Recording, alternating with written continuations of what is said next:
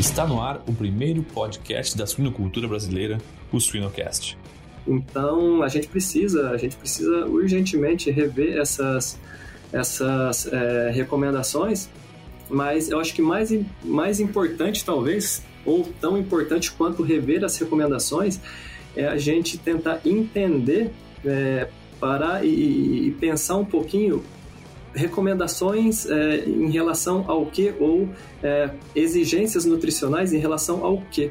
Porque quando a gente fala de uma exigência nutricional, a primeira coisa é que ela é dinâmica, né?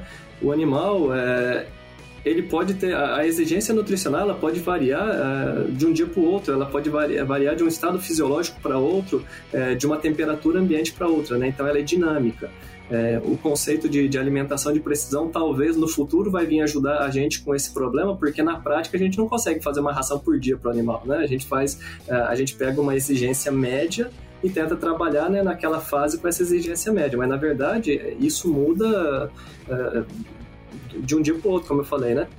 Siga-nos nas redes sociais, YouTube e Spotify para ter acesso a conteúdo técnico atual, de qualidade, irreverente e gratuito. O Suinocast só é possível através do apoio de empresas inovadoras e que apoiam a educação continuada na suinocultura brasileira. Seva, sempre com você, além da saúde animal. Biodevá, resiliência por natureza. IPRA, construindo imunidade para um mundo mais saudável. A Biodevá projeta e produz aditivos específicos para rações com modos de ação únicos, provenientes exclusivamente de plantas e apoiados pela ciência. Ajudamos os pecuaristas em nutrição e saúde animal a produzir de maneira sustentável e lucrativa, acompanhando a redução de antibióticos e seus desafios zootécnicos e ambientais. Para saber mais, acesse www.biodevas.com.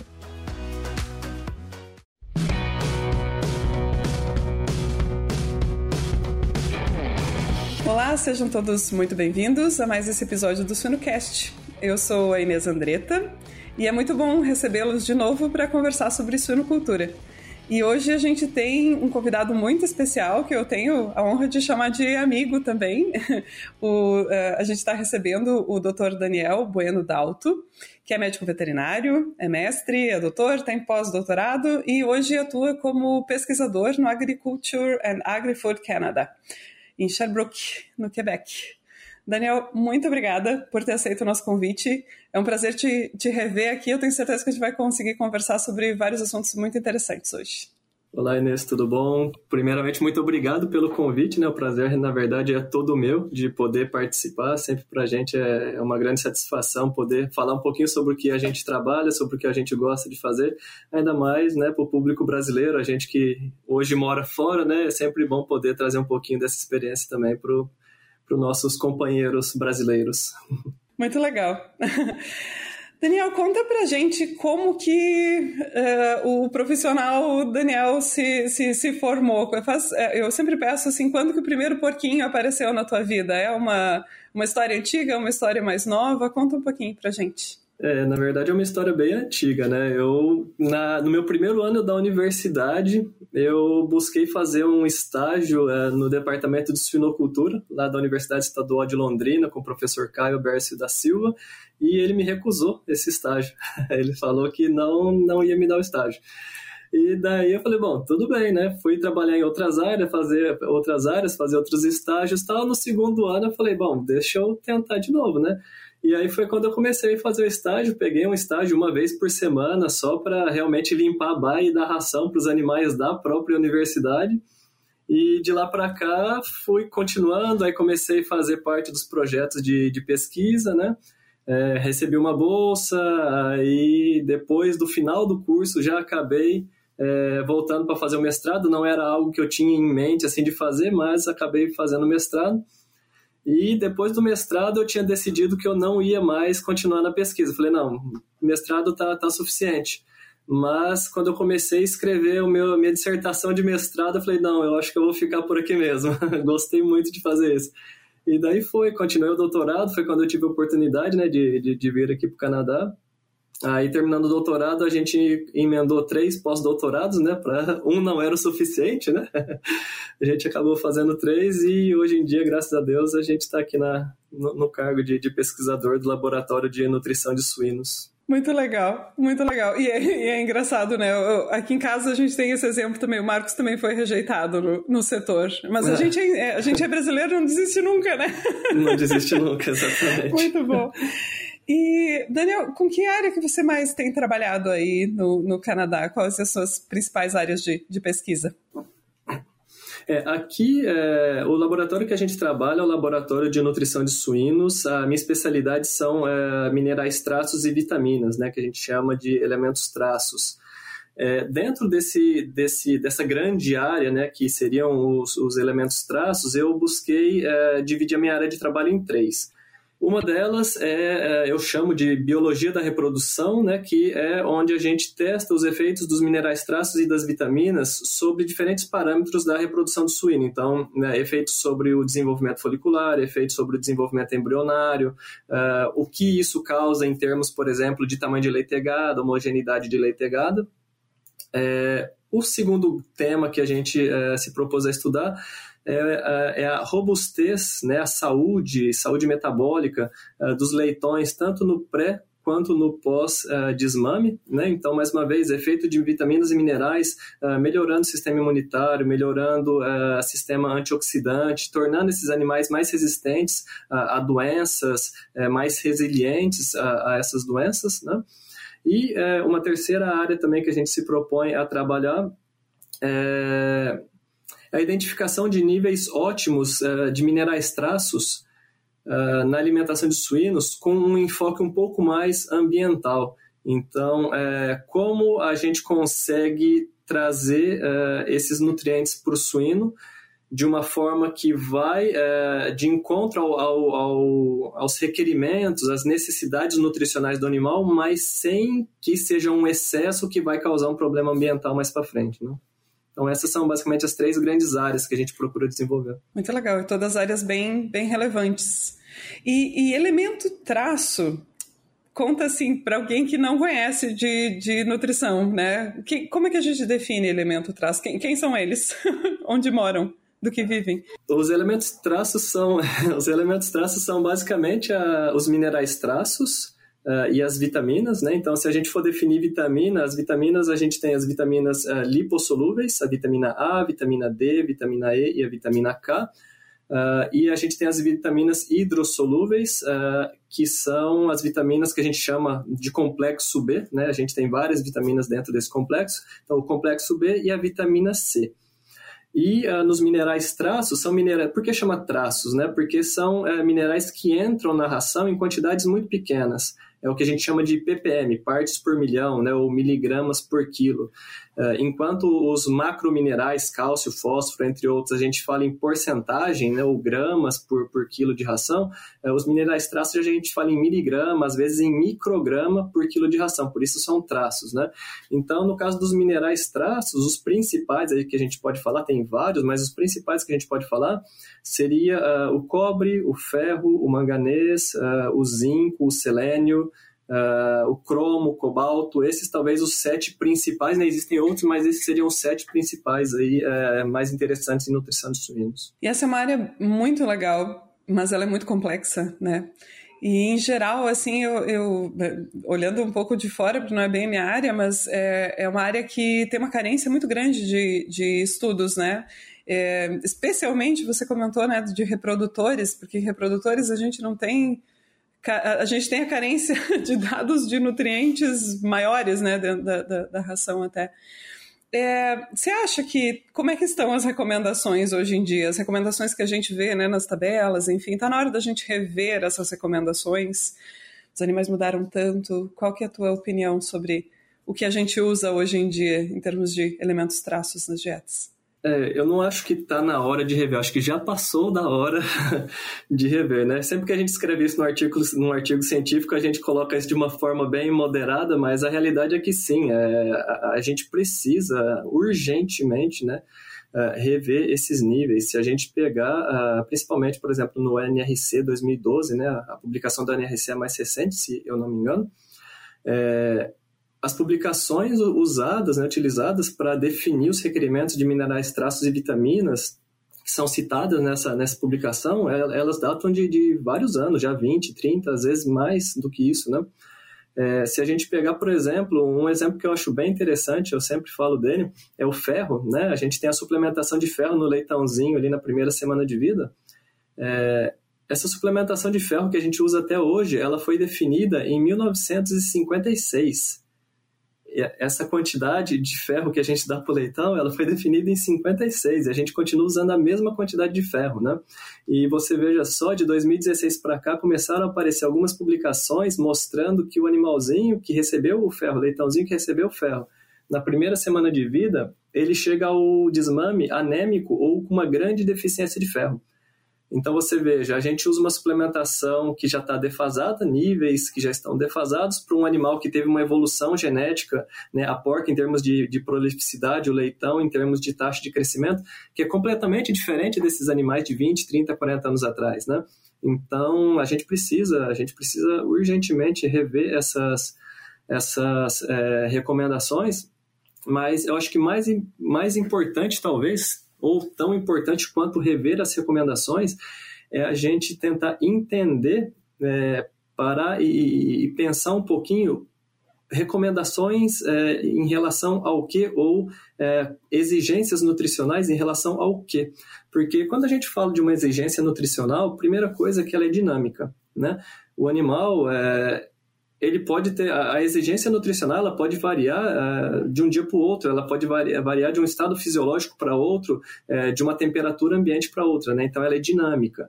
Uh, o conceito de, de, alimentação de precisão talvez no futuro vai vir ajudar a gente com esse problema porque na prática a gente não consegue fazer uma ração por dia para o animal né? A gente faz a gente pega uma exigência média e tenta trabalhar né, naquela fase com essa exigência média. Mas na verdade isso muda de um dia para o outro, como eu falei, né? Mas, além disso, é, a exigência, ela também... É, a gente tem que se questionar o que a gente quer melhorar quando a gente fala de exigência nutricional, porque normalmente a gente fala de desempenho, né? Você fala, ah, o animal ele precisa de X é, miligramas por quilo de zinco, cobre ou selênio para manter um desempenho adequado. Mas uh, quando a gente fala de minerais traços e principalmente de vitaminas, desempenho está longe de ser o melhor, é, o melhor parâmetro. Se você aumentar o nível de vitaminas no, na ração de animal, às vezes você não vai ter efeito nenhum no, no desempenho. Então, é, o que a gente quer melhorar fornecendo esses ingredientes para o animal? Às vezes a gente tem um, a gente pode falar de requerimentos para otimizar o sistema imunitário. A gente pode falar de exigência para melhorar o sistema antioxidante, a gente pode falar de exigências para melhorar o desempenho. E são três exigências que podem ser completamente diferentes, né? Então, é, são, são questões que a gente tem que pensar quando fala de rever as recomendações, as exigências. Não é só rever, mas é, é raciocinar para rever de forma correta, né?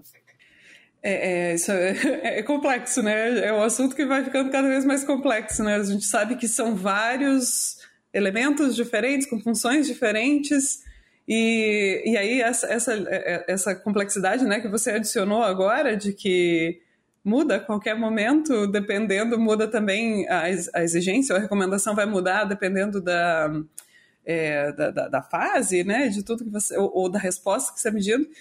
E seriam essas as principais limitações dessa área de pesquisa e é por isso que a gente não tem tanto dado ou tem mais alguma coisa ainda além dessa complexidade toda que faz a gente acabar tendo pouca informação nessa área comparado com outras, né? É, eu acho assim que é, é meio que uma bola de neve, né? É, sim, é, essa complexidade ela, é, ela existe, a gente acabou de, de, de colocar, né? Então, é, você tem, você tem limitações na, na, na, pesquisa, né? A gente sabe, nem sempre a gente consegue estudar tudo que a gente quer. No caso dos minerais, traços e vitaminas, uma limitação que eu vejo muito grande ainda, infelizmente, é a imagem que muita gente tem que é, minerais, traços e vitaminas não são é, nutrientes tão importantes assim na ração do animal, né?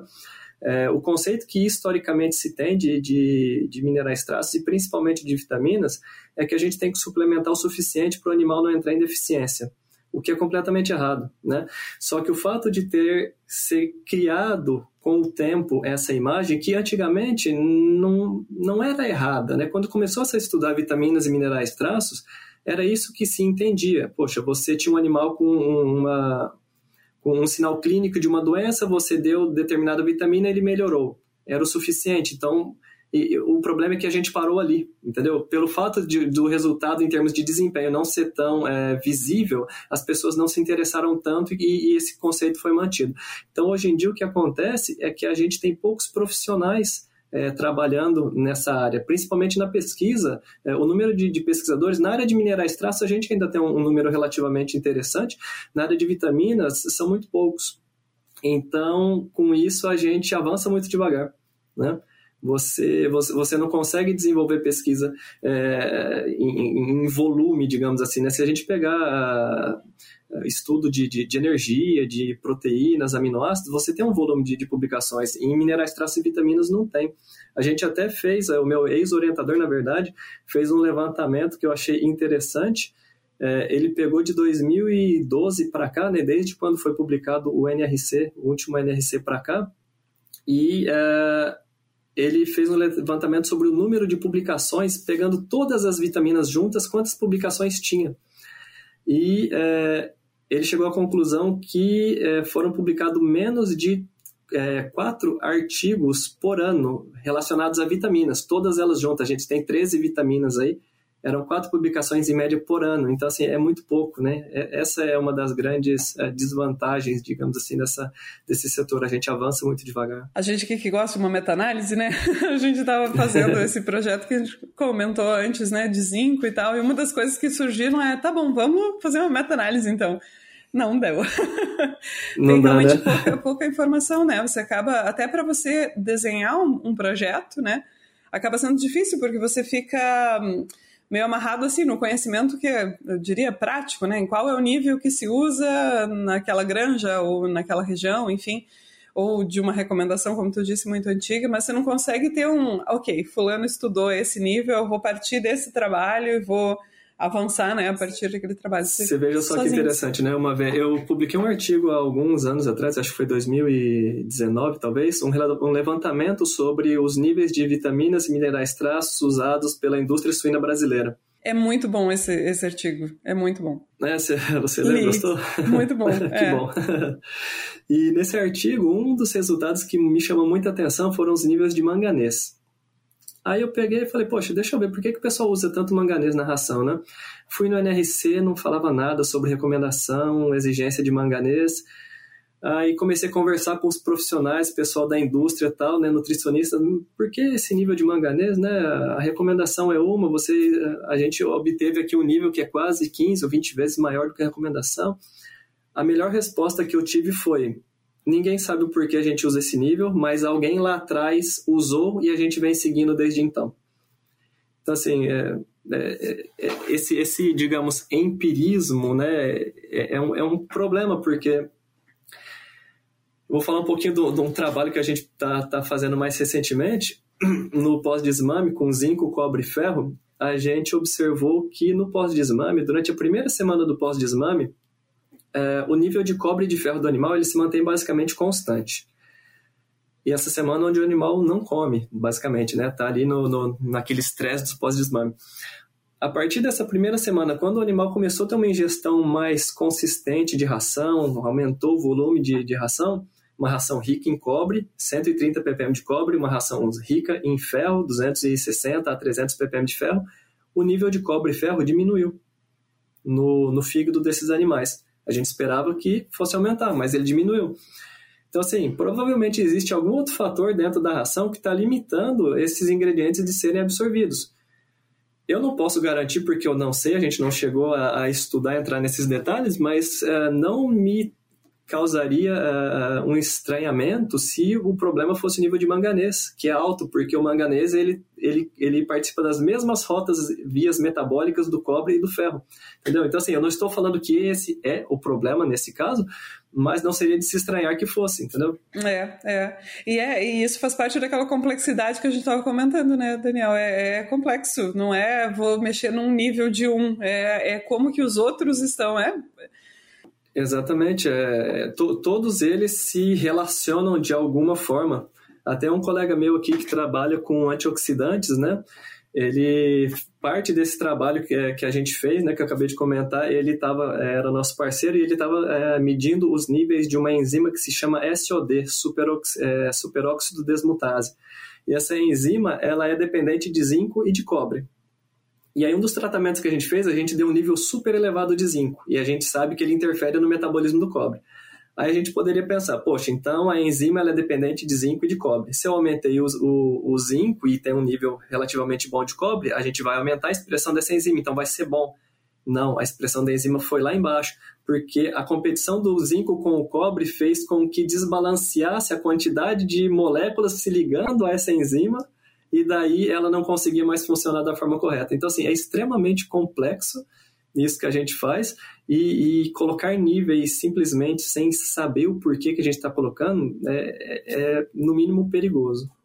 E esse, esse levantamento que vocês publicaram, ele, né, ele mostra um pouco disso, né? Da falta de uma, não digo uma referência, porque talvez não tenha que ser uma referência só, mas de referências mesmo, porque a variabilidade entre os números, né? É era muito grande, é, né? Você chamou atenção para um número que era muito mais alto que as referências, mas em geral, em quase todos os elementos ali, os nutrientes que vocês estudavam, tinha muita variabilidade. Um, uma pessoa estava usando um nível muito, muito diferente da outra. Por que razões? É difícil explicar. Os, né? os, níveis, os níveis, quando eles eram muito baixos, é, não me causava tanta surpresa. Geralmente, os níveis baixos iam muito próximo do NRC. Agora, os níveis altos, os níveis máximos que a gente encontrava, às vezes não faziam o menor sentido. Eram níveis assim que você não, não tinha da onde, você não encontra da onde a pessoa é, se baseou para usar aquele nível, sabe? São, são, são coisas assim que realmente é, na, a, nossa, a nossa interpretação é que é um pouco do realmente do empirismo, sabe? Vou colocar um pouquinho mais para dar certo. E é, é, o reflexo, né? Não é culpa do nutricionista que fez isso, porque é o, é o, reflexo dessa limitação que a gente comentava antes, né? Da limitação da, da disponibilidade de dados, da, das, de grupos pesquisando isso, de informação até dentro da própria indústria de, de pesquisa e desenvolvimento, me refiro, né? Que vai acabar limitando ali também para o para o nutricionista, para quem tiver que planejar ali o plano nutricional. Sim, com certeza. E a gente já tem aquele conceito, né, que a gente precisa dar uma margem de segurança na hora de formular a ração, né, porque a gente não sabe eh, no ingrediente de base, eh, ele varia, né, também os níveis de, de, de, de minerais traços, de vitaminas nesse ingrediente de base. Geralmente a gente considera que não tem nada só para a gente poder suplementar, né. Então a gente coloca essa margem de segurança que às vezes acaba realmente passando do ponto, né. É, é, é isso, esse é outro ponto bem legal de comentar, Daniel, como limitação dessa área, né? Mesmo nos trabalhos, tem, é, é, já são poucos, mas alguns dos trabalhos que tem disponíveis na literatura, eles a gente nem chama, né, exigência, se chama de recomendação, porque você tem um nível de suplementação ali que muitas vezes desconsidera o próprio nível basal, da, a dieta basal já tinha aquele nutriente, né? não está partindo de zero, você está partindo de níveis que muitas vezes eles não estão conhecidos ou descritos nos trabalhos. Exatamente, o ferro é um exemplo muito claro disso, né? A gente tem o, o conceito de que uh, os nutrientes que fazem o que a gente chama de endógenos, né? Os nutrientes que estão já presentes ali na, na é, no, no, no, nos ingredientes, o nutriente que está presente nos ingredientes da ração, é, a biodisponibilidade dele é muito baixa.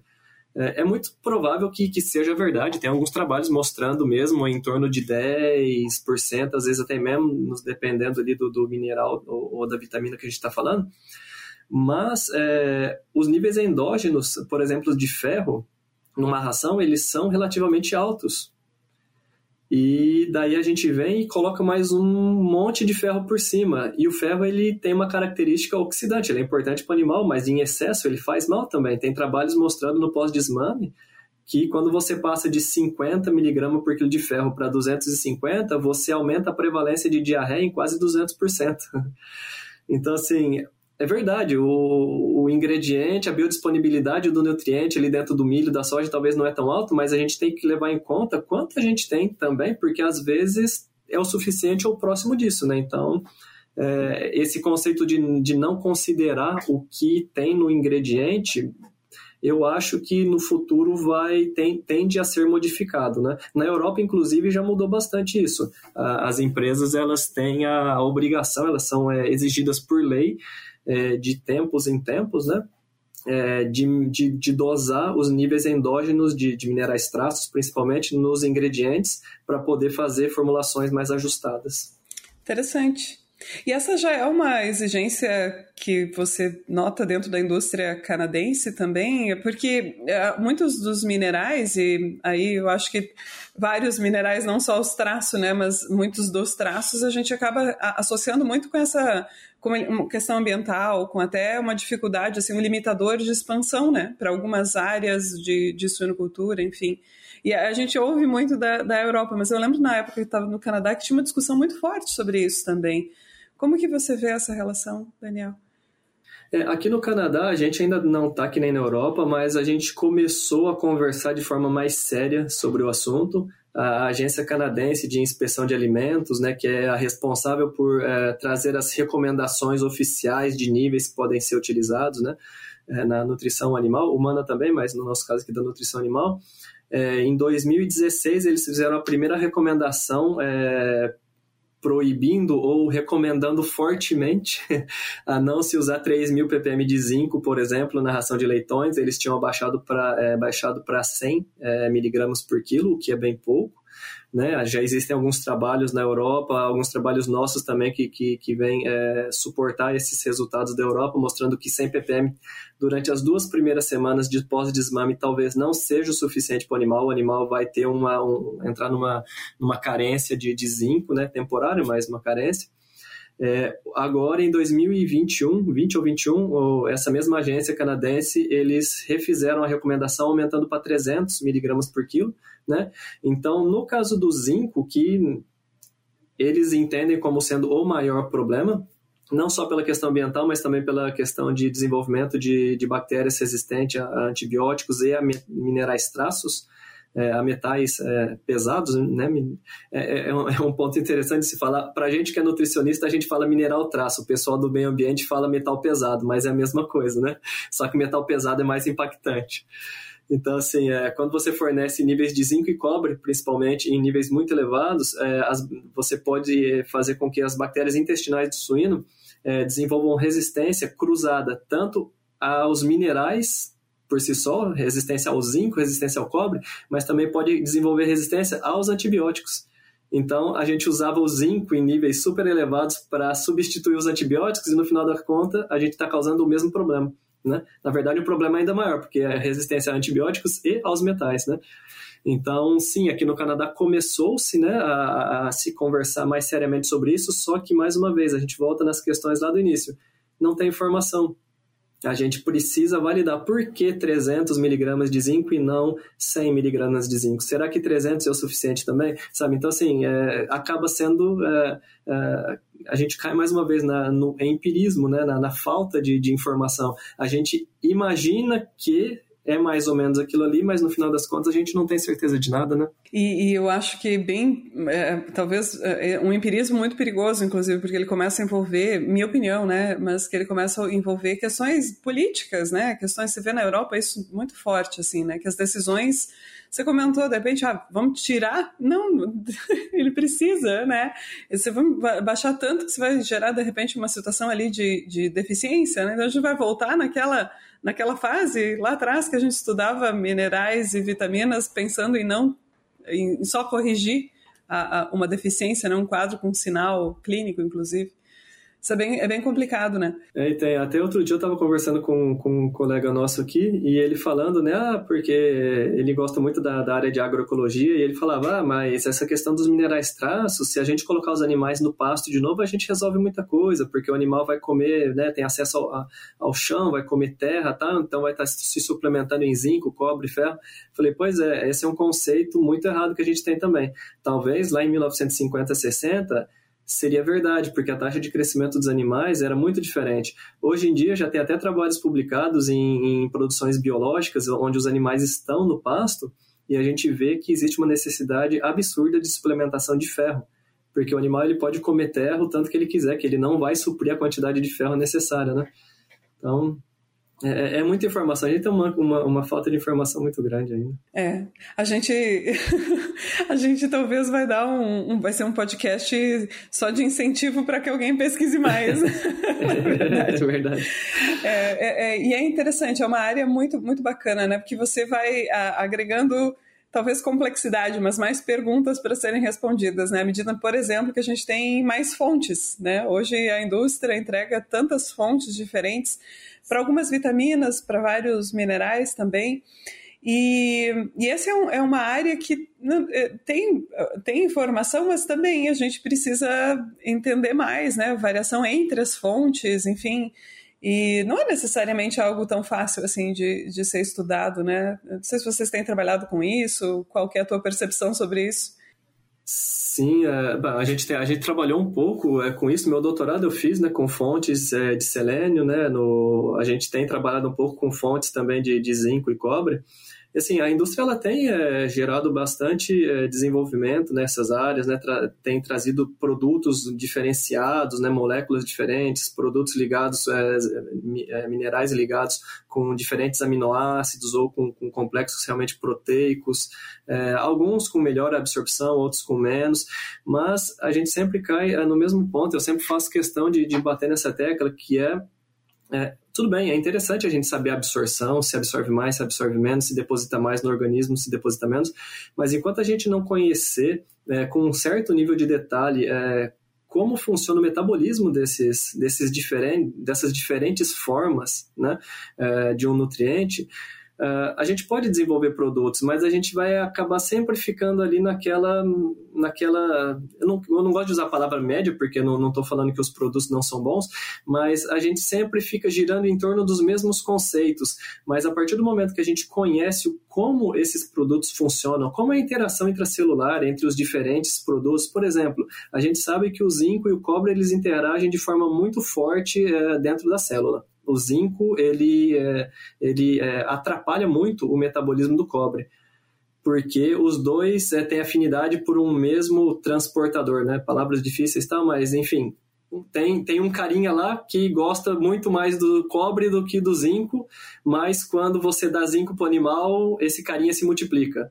Então, assim, se você fornece zinco para o animal, você vai causar uma carência em cobre.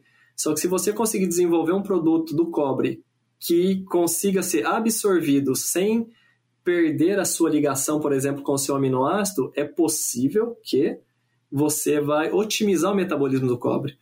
Então, assim, quando você entra nesse nível de, de conhecimento realmente de como acontecem essas diferentes interações dentro da célula, seja no intestino, seja no fígado, no, no organismo como um todo, daí você consegue fazer realmente produtos é, extremamente eficientes e que trazem é, um benefício muito grande para o animal.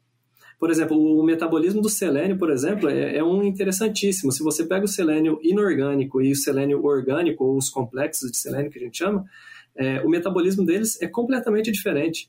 Ah, mas é o selênio, é o selênio, mas o metabolismo é completamente diferente. Num, em um determinado momento, os dois se cruzam, mas até eles se cruzarem, muita coisa pode acontecer. Né? Então, é, a, a, gente precisa, mais uma vez, é, conhecer melhor uh, o produto que a gente está utilizando. Não o produto comercial, mas o nutriente né, que a gente está utilizando.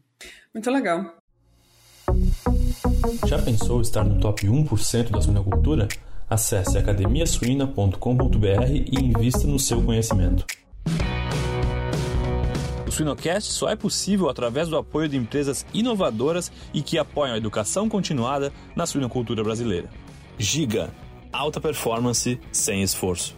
Altec, soluções nutricionais para uma produção rentável e sustentável. A DSM Nutrição e Saúde Animal está moldando o futuro dos cuidados com suínos. MS Shippers, paixão pelo agro. A Seva é um dos principais players no mercado de saúde animal, atuando com inovação e responsabilidade, buscando soluções de saúde inovadoras para todos os animais, contribuindo para o futuro de nosso diverso planeta moldando cada solução de acordo com as necessidades e desafios do mercado consumidor e compartilhando conhecimentos de alta qualidade. Para não perder nenhuma novidade, siga a Seva Saúde Animal no Instagram, arroba Seva Suínos Brasil. E, e, que técnicas hoje em dia a gente tem para estudar isso, Daniel? Eu sei que, né, você comentou, assim, o desempenho, né, essas, essas variáveis mais macro, assim, elas são importantes, a gente tem que medir, mas além delas, tem biomarcadores que têm sido mais usados, tem técnicas que têm sido mais usadas? O que, que você tem visto na, na, na literatura e nos pares, e que vocês têm trabalhado também? É, o que, o que hoje, é, mais uma vez, né, o desempenho sim, ele é importantíssimo, né, a gente precisa ver, é o que, é o que faz a indústria, né, sempre ter, ter, ter mais, é, ter mais é, recursos, né, mas é, quando a gente fala de vitaminas, principalmente de minerais traços, a, a gente precisa olhar outras coisas. A gente não está falando de, de, ganho de peso, a gente está falando mais de saúde do animal, né? A gente está falando de ter animais mais saudáveis que vão ficar menos doentes. Então, indiretamente, você acaba falando de desempenho, porque um animal doente não tem desempenho, né?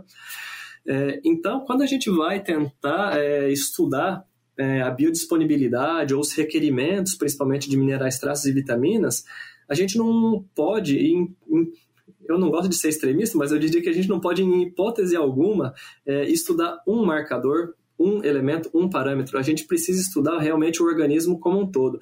Então, nos trabalhos que a gente procura desenvolver aqui, por exemplo, é, a gente é, trabalha com, em colaboração, primeiro, né, com, com diversos colegas, para uh, avaliar parâmetros de uh, sistema imunitário, sistema antioxidante, microbiota intestinal, uh, resistência bacteriana a, a, a, antibióticos, né? desenvolvimento de genes de resistência bacteriana. A gente olha os parâmetros ambientais né, que vêm em consequência dessas suplementações diversas que a gente traz.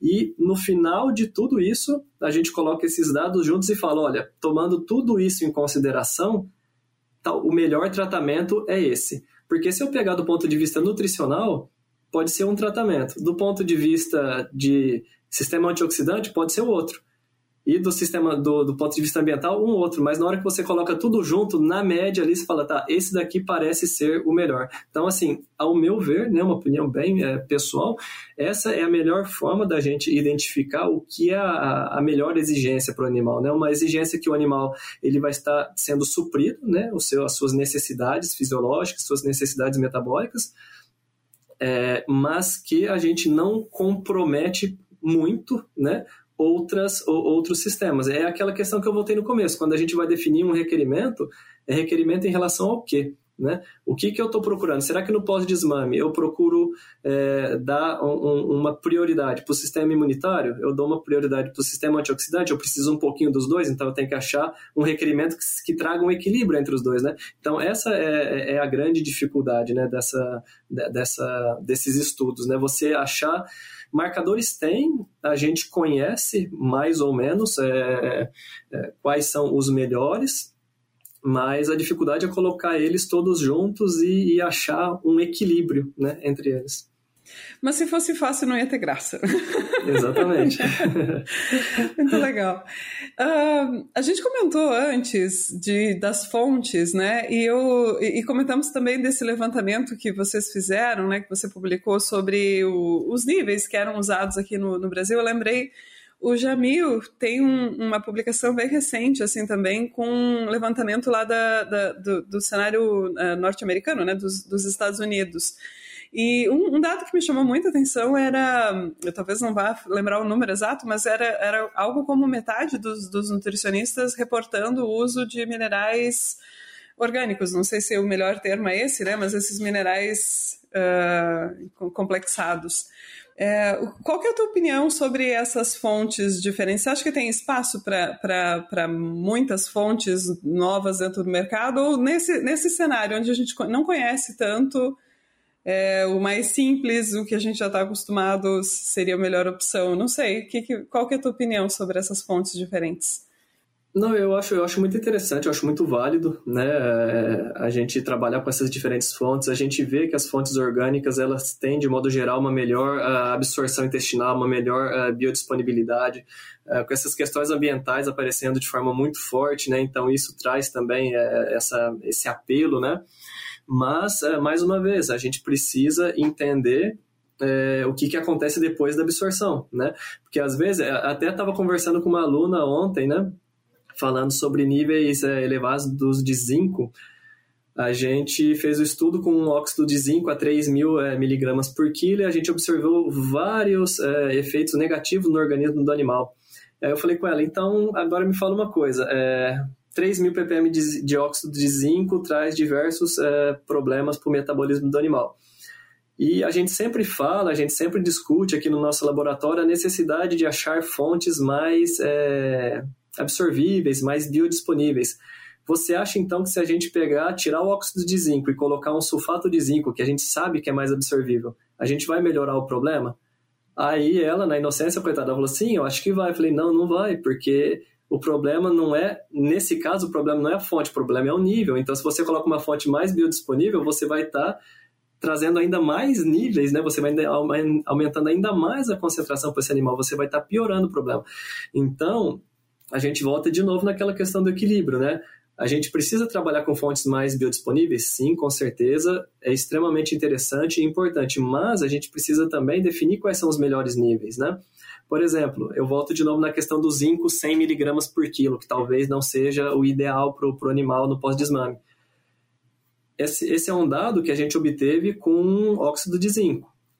Talvez se a gente coloca o sulfato de zinco, talvez 100 miligramas por quilo seja quase ali. Se a gente vem com uma fonte mais biodisponível, uma fonte orgânica mais biodisponível, talvez a gente consiga fazer é, o animal absorver né, e ter a, as concentrações necessárias para o seu organismo. Então, assim, é, é, tudo muito delicado, como eu falo, é, a gente precisa realmente achar um equilíbrio no que a gente está falando, fontes, níveis, é, níveis de biodisponibilidade de uma fonte para outra. A gente sabe que dependendo do, do aminoácido que você vem complexar é, o, o seu o seu mineral, é, isso, isso tem um efeito muito grande sobre a biodisponibilidade dele. A gente tem alguns minerais que são de fontes é, complexadas com, com aminoácidos, como a gente falou, outros que são complexados ou que são produzidos através de leveduras, né?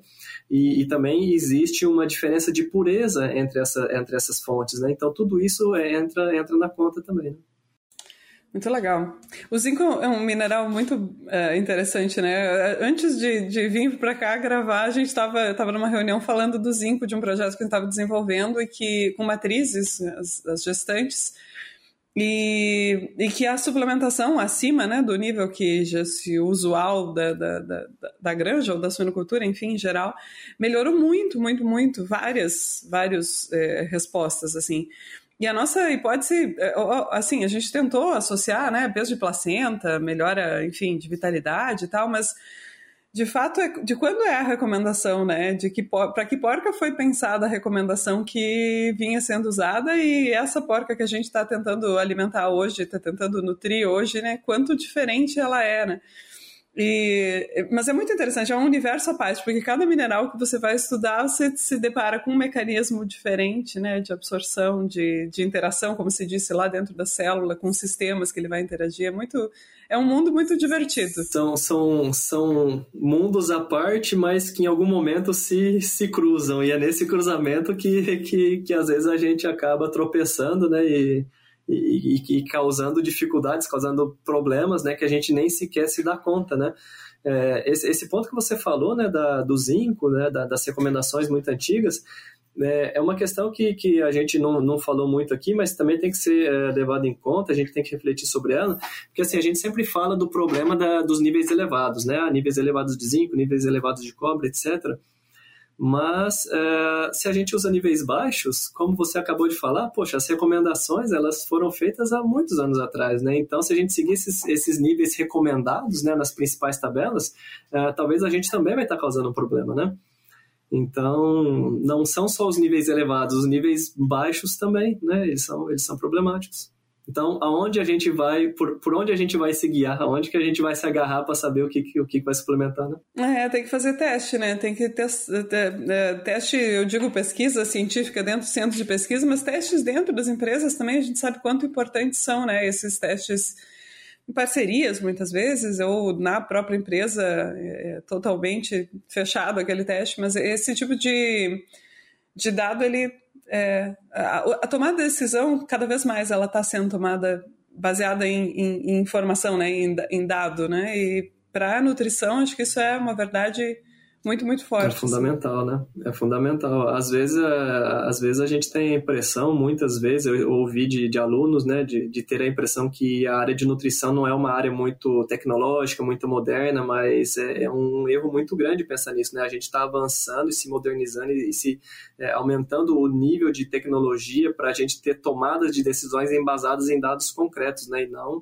é, em, em, empirismo, né? Ou dados é, antigos, ultrapassados, que já não refletem mais a realidade realidade. Né? E, e, reconhecer essa limitação, né, por, que a gente vem conversando muito né, nesse, nessa, nossa, nessa nossa gravação de a limitação de dado, é, esse reconhecimento já eu acho que é uma prova do quanto está avançando, né? Porque por muito tempo se usou e se assumiu como está tudo bem, né?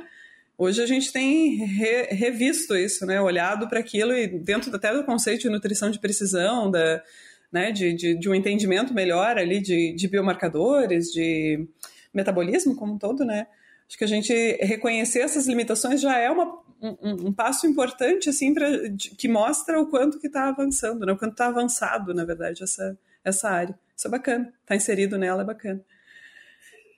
Daniel, última pergunta. O que, que vocês têm pesquisado? O que, que dá para esperar para o futuro nessa área dos elementos traços que são tão, como comentamos várias vezes, né? É, ainda é, pouco conhecidos, não sei se pouco é a palavra certa, mas é que ainda tem tanto para descobrir dentro dessa área. O que, que vocês têm estudado? Olha, eu vou falar assim, fazendo um resumo aí dos últimos 10 anos, né, tentando fazer bem é, rapidamente, é, a gente trabalhou bastante com o selênio, é, níveis e fontes de selênio. o selênio ele é bem é um nutriente bem particular porque em diversos países, o Brasil é uma exceção, mas em diversos países eh, existem níveis legais de selênio que pode ser incorporado na ração. É, na Europa, aqui na América do Norte, a gente não pode passar de 0,3 é, miligramas por quilo de selênio na ração.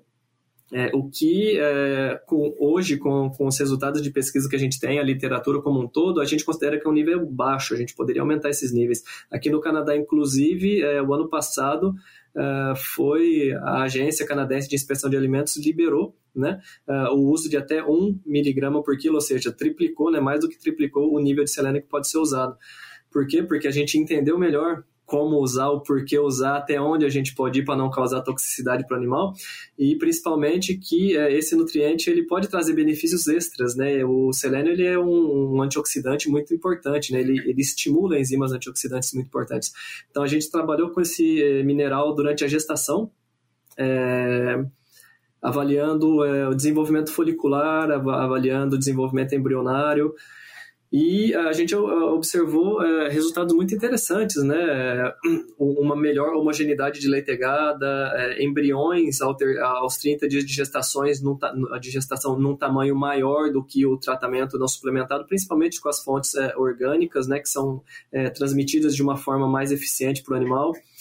Ao mesmo tempo, a gente observou que é, independente da fonte de selênio que você dá para a porca, o leitão vai receber sempre o selênio orgânico, porque no metabolismo dele, a fonte inorgânica ela vai se misturar, vai se complexar com elementos orgânicos antes de ser transferido para o animal.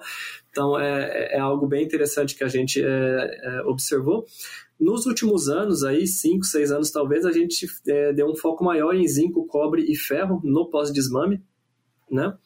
E, e, foi aí que a gente conseguiu é, esses resultados é, que a gente considera muito interessantes né, em relação à saúde do animal, a gente sempre fala que dar 3 mil ppm de zinco é, é bom para o animal, para o desempenho do animal, o que não é mentira no campo, né? Porque é, você tem um animal sobre uma pressão de infecção, né? Uma exposição a patógenos muito grande. Então, realmente, o óxido de zinco, com essa característica uh, antimicrobiana que ele, que ele tem em altos níveis, uh, ele traz um, um efeito interessante uh, e, e, causa um melhor, uma melhora no desempenho do animal. No entanto, quando você olha no nível metabólico, ele não é tão bom assim. No nível metabólico, ele pode. É, a interação que existe entre, o zinco e o cobre, entre o zinco e o ferro, é, numa suplementação de mais longo prazo, como a gente observou, por exemplo, no nosso, é, no nosso levantamento que a gente fez aí no Brasil, existem empresas utilizando 3 mil ppm de zinco desde a raçãozinha de lactação da primeira raçãozinha lá. Então, em, em, em questão de duas semanas, você consegue, é, com essa suplementação de 3 mil ppm de zinco, é, você pode levar o animal a uma carência de cobre, a uma carência de ferro. Né? Então, se você começa isso lá na raçãozinha de, de lactação, logo depois do pós-desmame, o animal já está nessa situação, né? Que vai se continuar durante pelo menos duas ou três semanas, né? Que é onde o pessoal usa esses níveis.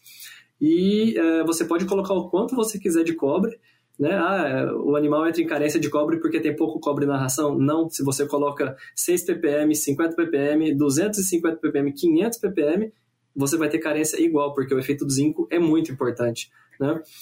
E então a gente observou isso e nossos colegas observaram efeitos negativos em relação à produção de energia celular. Né? O animal que recebe muito zinco, ele tem o, a mitocôndria dele, né? o produtor de energia ali dentro da célula, ele está completamente uh, uh, é, é, afetado, então ele não consegue produzir energia para a célula e, e, por não produzir energia ele acaba é, produzindo muito é, lixo metabólico, né, que a gente poderia colocar dessa forma. Então a célula se encontra, o organismo se encontra numa situação muito pior do que num animal que está recebendo um nível nutricional de zinco. Só que mais uma vez, quando a gente coloca na balança um animal no campo que está com a pressão de infecção grande você dá o zinco, você tem um resultado. No organismo dele, o resultado está aqui. Na média, você vê uma melhora de desempenho. Só que numa granja que tem uma boa qualidade de, de, de limpeza, por exemplo, né, e tem um ambiente de, de melhor qualidade, é, o uso desse 3.000 ppm de zinco, ele é, na realidade, é, maléfico para o animal. A gente observou perda de desempenho é, nos animais é, com 3.000 ppm de zinco. Só que por quê? Porque a gente está numa condição experimental onde a gente não tem essa pressão de infecção, né?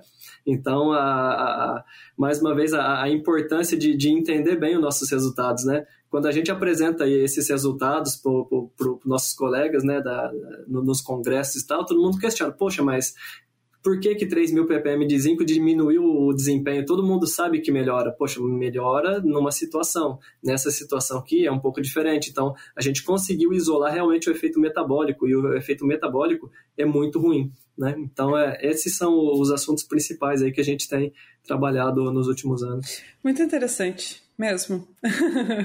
é, e, e é, é, é, a precisão que a gente comentava antes, né? É entender em que contexto você está alimentando o animal para entender quanto que ele precisa, né? Muito, muito legal. Daniel, é, é, muito bom te ouvir. A gente que se conheceu estagiário, né? Conversar contigo, pesquisador, assim, eu achei muito chique. Muito obrigada por, por ter doado aqui esse tempo para a gente, por passar tanto conhecimento. Tenho certeza que quem ficou com a gente absorveu muita coisa aqui que pode depois aplicar ou perguntas novas, né? Que também são tão importantes quanto as respostas, né? Perguntas para a gente se fazer dentro dos nossos sistemas, nas nossas universidades. Muito legal. Com certeza. Eu, eu novamente que agradeço. Hoje a professora Inês, né? Não é mais a estagiária Inês, também ficou chique. Melhorou um eu, pouquinho. Melhorou um pouquinho. Eu que agradeço mais uma vez pelo convite e a gente está sempre à disposição pessoal que está ouvindo também, se quiser entrar em contato, se tiver interesse em, em, trabalhar na área também, fiquem mais do que à vontade para entrar em contato, conversar com a gente, é sempre um prazer. Muito legal, muito legal mesmo. É, eu agradeço muito de novo, Daniel, pela, por compartilhar tanta coisa aqui com a gente. E hum, agradeço a todo mundo que ficou com a gente até o final. Espero que tenham gostado de mais essa conversa, agora internacional. Muito obrigada e até a próxima. Tchau, tchau. Até a próxima. Tchau, tchau.